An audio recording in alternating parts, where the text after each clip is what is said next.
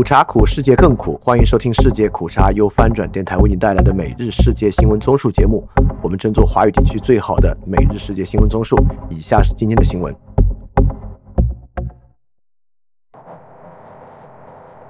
以下是今天六月九日的新闻。首先是中国新闻。中国在古巴设立监听设施风波。《华尔街日报》周四引述匿名消息报道，中国将在距离佛罗里达州大约一百英里的古巴岛上建置窃听设施。此消息的真实性遭到美国白宫及五角大厦质疑，中国及古巴政府则表示不知情并予以否认。美国白宫国家安全委员会发言人科比在报道刊出后告诉路透说，我们已经看到了，它并不正确，但未具体说明不正确之处。美国国防部发言人莱德也向路透社表示该报道不正确。他说，我们未察觉中国与古巴在发展任何形式的情搜战。古巴驻华盛顿大使馆八日表示，《华尔街日报》的文章传递了完全错误的、毫无根据的信息。下一条新闻，人权律师常伟平获刑三年半，继今年四月维权律师许志勇和丁家喜分别被判处十四年和十二年重刑之后，卷入厦门聚会案的另一名常伟平周四已以颠覆国家政权罪被判处三年半监禁。三十九岁的常伟平是中国陕西凤翔人，著名的人权律师，因多次代理敏感人权案件遭到当局打压，曾一度被吊销律师资格。下一条新闻，美多议员赴停止邀请李家超参与 A P E C 会议。据路透社报道，美国民主党和共和党的多名国会议员六月七日敦促美国国务院停止邀请受美国制裁的香港特首李家超参与今年度的亚太经合组织高峰会。李家超曾在上月对媒体表示，美国有义务邀请香港参加这次峰会，但未透露他是否前往。下一条新闻，元首在体内循环。中共总书记习近平表明，内循环是为了保证极端情况下国民经济正常运行，同参与国际经济循环并不矛盾。中国央视新闻星期四报道，习近平星期三在考察内蒙古呼和浩特市的中环产业园后说，中国要靠高水平科技自立自强，构建新发展格局来攻克科技难关。习近平说，构建国内大循环是为了保证极端情况下国民经济能够正常运行，这同参与国际经济循环是不矛盾的。我们坚定不移实行高水平对外开放，敞开大门岛建设，一起合作实现共赢。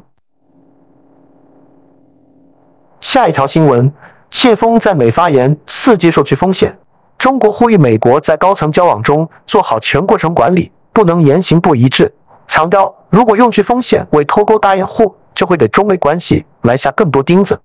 根据中国驻美大使办官网，中国驻美大使谢峰在当地时间星期三出席美中贸易全国委员会为他履新举行的欢迎活动时发表上述谈话。谢峰说，中方对话的大门始终敞开，但对话合作要相互尊重，结果导向。一边把对方放在制裁名单里，一边要求对话合作，这是不可接受的。翻评去风险论述看起来在未来很长时间会成为西方阵营对中国的一种接触主调，也会对世界格局产生深远影响。在当前背景下，尤其是持续半年的外交努力看起来并未实质性瓦解美欧关系、韩日美关系、印美关系等，采用重体内循环和接受被美国去风险战略可能是接下来的一种态度。当然，持续谴责其他国家去风险并敦促其他国家不要随眉起舞，肯定也是会持续听到的外交话语。下一条新闻，参议院通过剥夺中国发展中国家法案。美国参议院委员会通过了一项剥夺中国发展中国家地位的法案。路透社报道，美国参议院外交关系委员会星期四无异议通过了终止中国发展中国家地位法案。法案要求国务卿布林肯致力于争取在美国参与的国际组织中取消中国享有的发展中国家地位。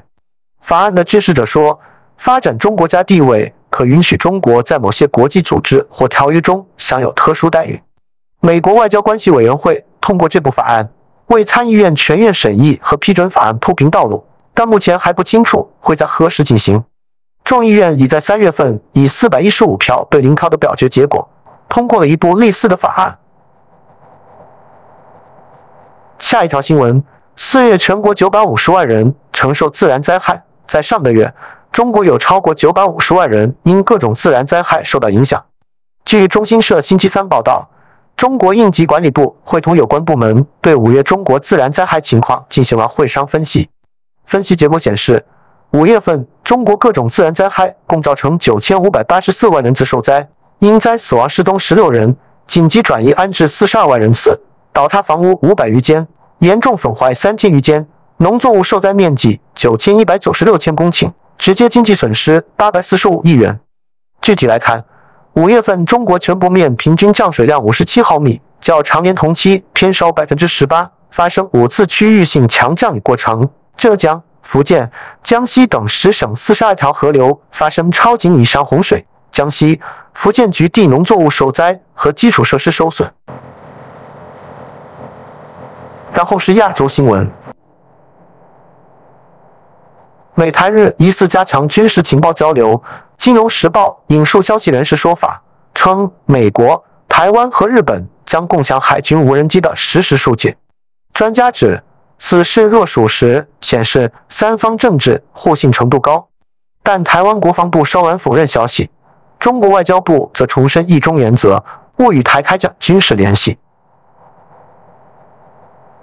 下一条新闻，台湾 METOO 运动持续。台湾台北市议员钟佩君星期四在社交平台申诉，网红朱学恒曾毫无预警地抱住他强吻。朱学恒之后在社交平台致歉，但相关贴文被指经过删改，网民也因此怀疑受害人不止钟佩君。钟佩君八日晚间在脸书写道，钟佩君、朱学恒和他们的共同朋友 H 去年到一家餐厅吃饭， H 之后先行离开餐厅。钟佩君称 H 离开后，坐在我对面的朱学恒立刻站起身，绕过餐桌，往坐着的我走过来，毫无预警地抱住我强吻。反正你明天也不会记得。他用力地撇过头闪躲，然后朱学恒走回座位坐下。朱学恒之后被指肆无忌惮地亲了钟佩君。钟佩君说，朱学恒事后在钟佩君的男友以及他的委任律师面前，以手机写下切结书，声称因饮酒行为失控，未经同意，违背钟佩君之意愿及信任，主动搂抱及亲吻当事人钟佩君，并对钟佩君为当日之错误行为道歉。翻评：台湾 METOO 运动延续到非政治人物领域。朱学恒是一个 YouTube 有三十万粉丝左右的网红，也是台湾一个保守派公众人物，其 YouTube 频道已经改为即日起无限期停止公众活动。下一条新闻，柯 P 钓鱼岛言论反映其领土主张。针对台湾民众党主席柯文哲关于钓鱼台主权的言论，国民党反驳称，钓鱼台列屿是台湾固有领土，拥有主权的事实不容置疑，不乐见台湾政治人物未能捍卫台湾主权立场，伤害民众权益。综合台湾、联合报和中时新闻网报道，民众党主席柯文哲星期二接受日媒 N H K 采访时说，台湾渔民不会想要钓鱼台这块土地，只想要可以去那里捕鱼。他也说，不要为了一直在为了主权问题让台湾渔民不能捕鱼，这更严重啊。国民党副发言人李景伟星期四反驳称，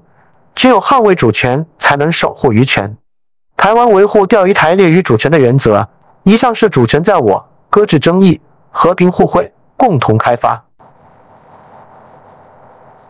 翻评：从钓鱼岛的事项可能可以看出，总统候选人柯文哲在主权问题上可以接受一个更加模糊状态的态度，将经贸发展问题放在主权问题之前。不过这也不能确保其对钓鱼岛的态度可以平移到两岸问题上。下一条新闻，布林肯强调美国不会要求其他国家中美二选一。美国国务卿布林肯说，美国并未要求任何一方在美国和中国之间做出选择。他也否认沙特和中国建立紧密关系对美国来说是个问题。法新社报道，将在未来几周内访问北京的布林肯，星期四在与沙特外交部长费萨尔一起出席新闻发布会时说，我们一直都非常清楚港民，我们不要求任何人在美国和中国之间做出选择，我们只是想证明与我们建立伙伴关系和我们带来的积极正面议程的好处。布林肯说，美国仍然是海湾地区大多数国家的首选合作伙伴。他也说，美国是以色列和沙特关系正常化为优先事项。翻评，实际上在一些关键问题上，确实还是有中美二选一的。比如韩国、日本的芯片产业就需要选择是否接受美国的禁令，断绝与中国的贸易往来。这样的领域可能会慢慢增加，比如 五 G 芯片和 TikTok。下一条新闻，阿富汗受到 I S I S 恐怖袭击。阿富汗北部一座回教堂星期四发生爆炸，塔利班内政部说有至少十三人死亡，另有超过三十人受伤。路透社报道，发生爆炸的回教堂位于巴达赫尚省首府法扎巴德。事发时，回教堂内正在举办副省长艾哈迈迪的葬礼。艾哈迈迪星期二在伊斯兰国阻止发动的一场汽车炸弹袭击中遇难。阿富汗塔利班内政部谴责这场爆炸袭击是敌人的残暴行径。伊斯兰国组织近期在阿富汗多个城市发动袭击，塔利班也一直在对该组织成员展开突袭。翻评，塔利班与伊斯兰国同为穆斯林，且同为恐怖组织，为何有如此大矛盾？且伊斯兰国创建者扎卡维根本就是基地组织的分支，其根本还是一个势力范围的问题。 I S I S 现在在伊拉克和叙利亚遭遇重大挫折，开始把在美军撤退后真空的阿富汗作为延续自己生存的大本营，尤其在塔利班夺取政权，逐渐转向阿富汗本土主义和温和化的时期。I S I S 的伊斯兰哈里发国愿景和保持激进战争对抗的愿景，也成为吸引阿富汗本土极端势力的土壤。下一条新闻，日本一季度 G D P 超预期增长。随着企业增加支出，日本第一季度国内生产总值终值显示，经济增速比最初估计的更快。这在大选可能提前的猜测蔓延之际，对于首相岸田文雄来说是一个积极迹象。日本政府星期四公布的数据显示，第一季度 G D P 环比折合年率增长 百分之二十七， 超过 百分之十六 的初值，也高于经济师的预估中值 百分之十九。 彭博社报道，企业投资增加是 G D P 上修的主要因素之一，这表明尽管对全球经济放缓担忧挥之不去，但企业信心依然强韧。库存也帮助提振了 G D P 数据。下一条新闻，日本福冈地方法院周四裁定，同性婚姻属于中间状态，禁止同性婚姻符合宪法，但违背了婚姻和家庭事务基于个人尊严的条款，属于违宪状态。这项裁决虽然没有直接判定禁止同性婚姻违反宪法，但也被视为一项进步。过去两年，日本法院一共作出了五项关于同性婚姻的裁决，其中两项认为禁止同性婚姻违反宪法，一项认为不违反宪法。另外两项，包括福冈的这次，虽然也维持了禁令，但同时提出其他权利问题。福冈案件原告 Masahiro 在记者会上称，目前五项判决有四项认为禁止同婚违宪或与宪法部分抵触，这是进步的体现。民意调查显示，日本民众约 百分之七十 支持同性婚姻，但保守派执政党反对同性婚姻。下一条新闻，金正恩下令预防朝鲜激增的自杀。朝鲜领导人金正恩已向地方政府发出秘密命令，要求他们预防自杀行为。因为数据显示，今年的自杀人数有所增加，政府官员向自由亚洲电台透露，虽然自由亚洲电台无法确认朝鲜的统计数据，但南韩国家情报院在五月底报告称，自杀人数比去年增加了大约 百分之四十。 由于民众生活艰难，朝鲜内部的不安因素很多。这个间谍机构说，还补充说，人们为了生计挣扎，暴力犯罪也在增加。金正恩正式将自杀定义为对社会主义的叛逆行为，并命令地方政府采取预防措施。翻评，独裁国家的最终问题，民不畏死，奈何以死惧之？当国民开始自杀的时候，自杀是一个可以被犯罪和暴力遏制的事情吗？在历史上，遏制自杀的方法只能创造自杀是彼岸罪过的宗教体系了。然后是科技新闻，字节跳动今年推动激进电商策略。据知情人士透露，字节跳动旗下的社交媒体 TikTok 计划今年把全球电子商务业务的规模增加三倍以上，商品交易总值达到二百亿美元，这主要依靠东南亚的快速增长。TikTok 去年的商品交易总值是四十四亿美元，这是通过 TikTok Shop 销售的商品总值。TikTok 压住印度尼西亚等市场，那里的网红通过直播视频展示牛仔裤、口红等各种产品来进行销售。知情人士说 ，TikTok 也在努力扩大美国和欧洲的销售，尽管这些市场只占二百亿美元目标的一小部分。TikTok 试图在十七万亿美元的电子商务领域中争取更大的市场份额，因为在经济低迷时期，它的主要收入驱动力广告业务放缓。我们关注财经方面，万达集团被冻结十九亿股权，万达回应称正通过法律途径申诉。综合每日经济新闻和路透社报道，中国企业信息查询系统天眼查显示，大连万达集团股份有限公司星期一新增两则股权冻结信息，被执行企业均为大连万达商业管理集团股份有限公司，被冻结股权数额合计约一百九十八亿元。冻结期限自二零二三年六月五日至二零二六年六月四日。下一条新闻 ，C P I 及 P P I 数据近势萎靡。国家统计局公布数据显示，中国五月 C P I 同比上涨 零点二百分号，略高于四月的 零点零百分号，环比下降 零点二百分号，前值为下降 零点零百分号。五月 P P I 同比下降 百分之四十六， 显著高于四月 百分之三十六 的降幅，并为连续第五个月降幅扩大，环比下降 零点九百分号，前值为下降 零点五百分号，同时为去年九月以来的最大环比降幅。翻评，路透社之前预计 C P I 可以涨 零点三百分号 ，P P T 下它为 百分之四十三， 统计局数据弱于媒体预测。此前统计局数据一般好于媒体数据，但最近不管是路透社还是财新数据都显示预计好于统计局。是否意味着中国的民营和中型企业部类比统计局更接近的国企和大型企业部类恢复更好？下一条新闻，苏纳克访美获得部分经贸成果。他与拜登总统在白宫记者会上公布了一份大西洋宣言，双方达成绿色资金协议，内容包括英国的电动汽车公司可以获得美国的绿色税收抵免和补贴。宣言内容还包括承诺放宽贸易壁垒，增进国防工业关系，达成数据保护协议，加强在人工智能领域的合作等。这项宣言没有达成广泛的贸易协定，而英美自由贸易协定是保守党二零一九年大使宣言中的一项重要承诺。苏纳克对此表示，当前协议回应了我们现在面临的特殊挑战和机遇，协议能够给英国人尽快带来最大利益。然后是俄乌战争。桑伯格呼吁对俄罗斯在乌克兰的生态灾难进行惩罚。这种生态灾难是俄罗斯对乌克兰无端的全面入侵的延续，再一次震惊全世界。我们的目光再次聚焦在俄罗斯，他们必须为他们的罪行负责。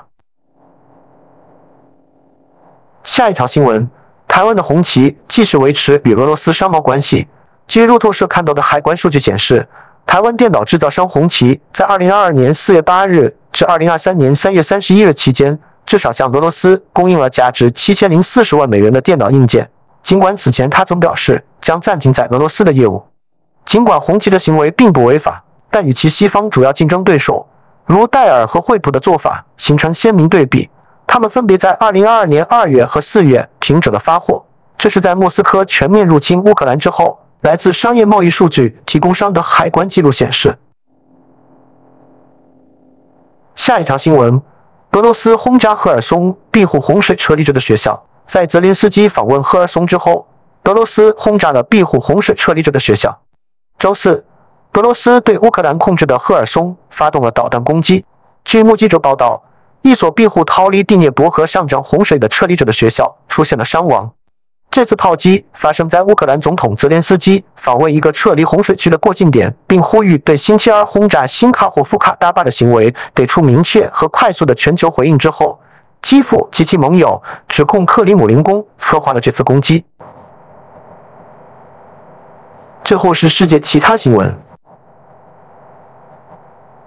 欧洲民众期待与中国更好的商贸关系。联盟一项调查显示，多数欧洲民众视中国为重要的经济伙伴，即便他们认为欧盟与中国的关系具有局限性。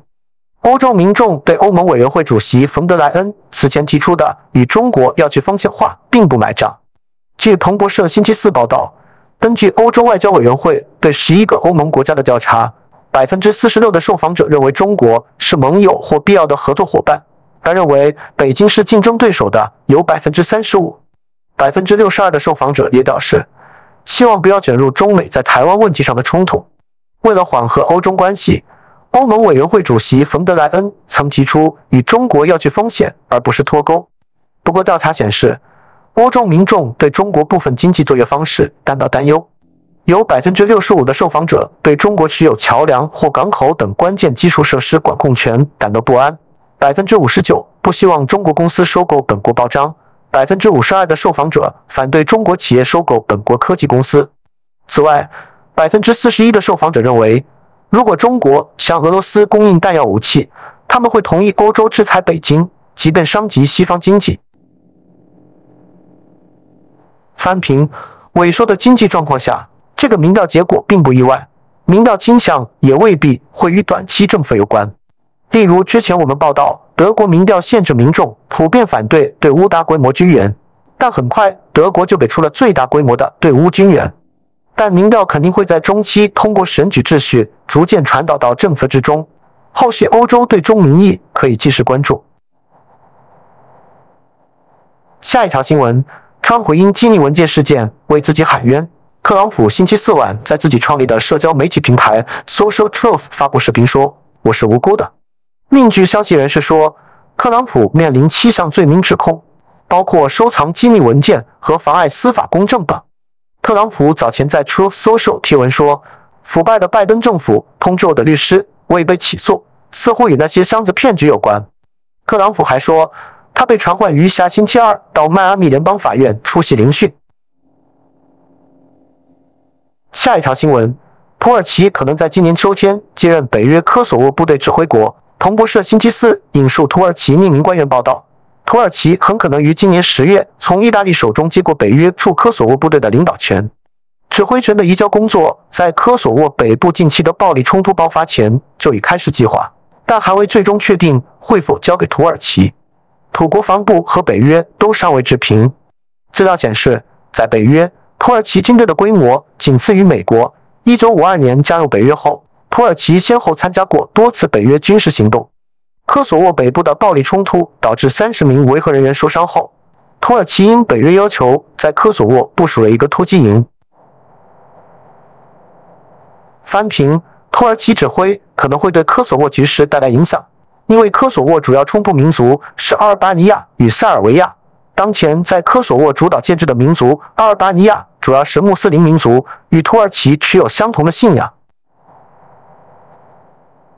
下一条新闻，厄尔尼诺地球暖化天气阶段已经开始，成为厄尔尼诺的自然天气事件已经在太平洋开始，很可能会给已经在气候变化下暖化的地球增加热量。美国科学家证实，厄尔尼诺已经开始。专家们说，这很可能会是二零二四年成为世界上最热的一年。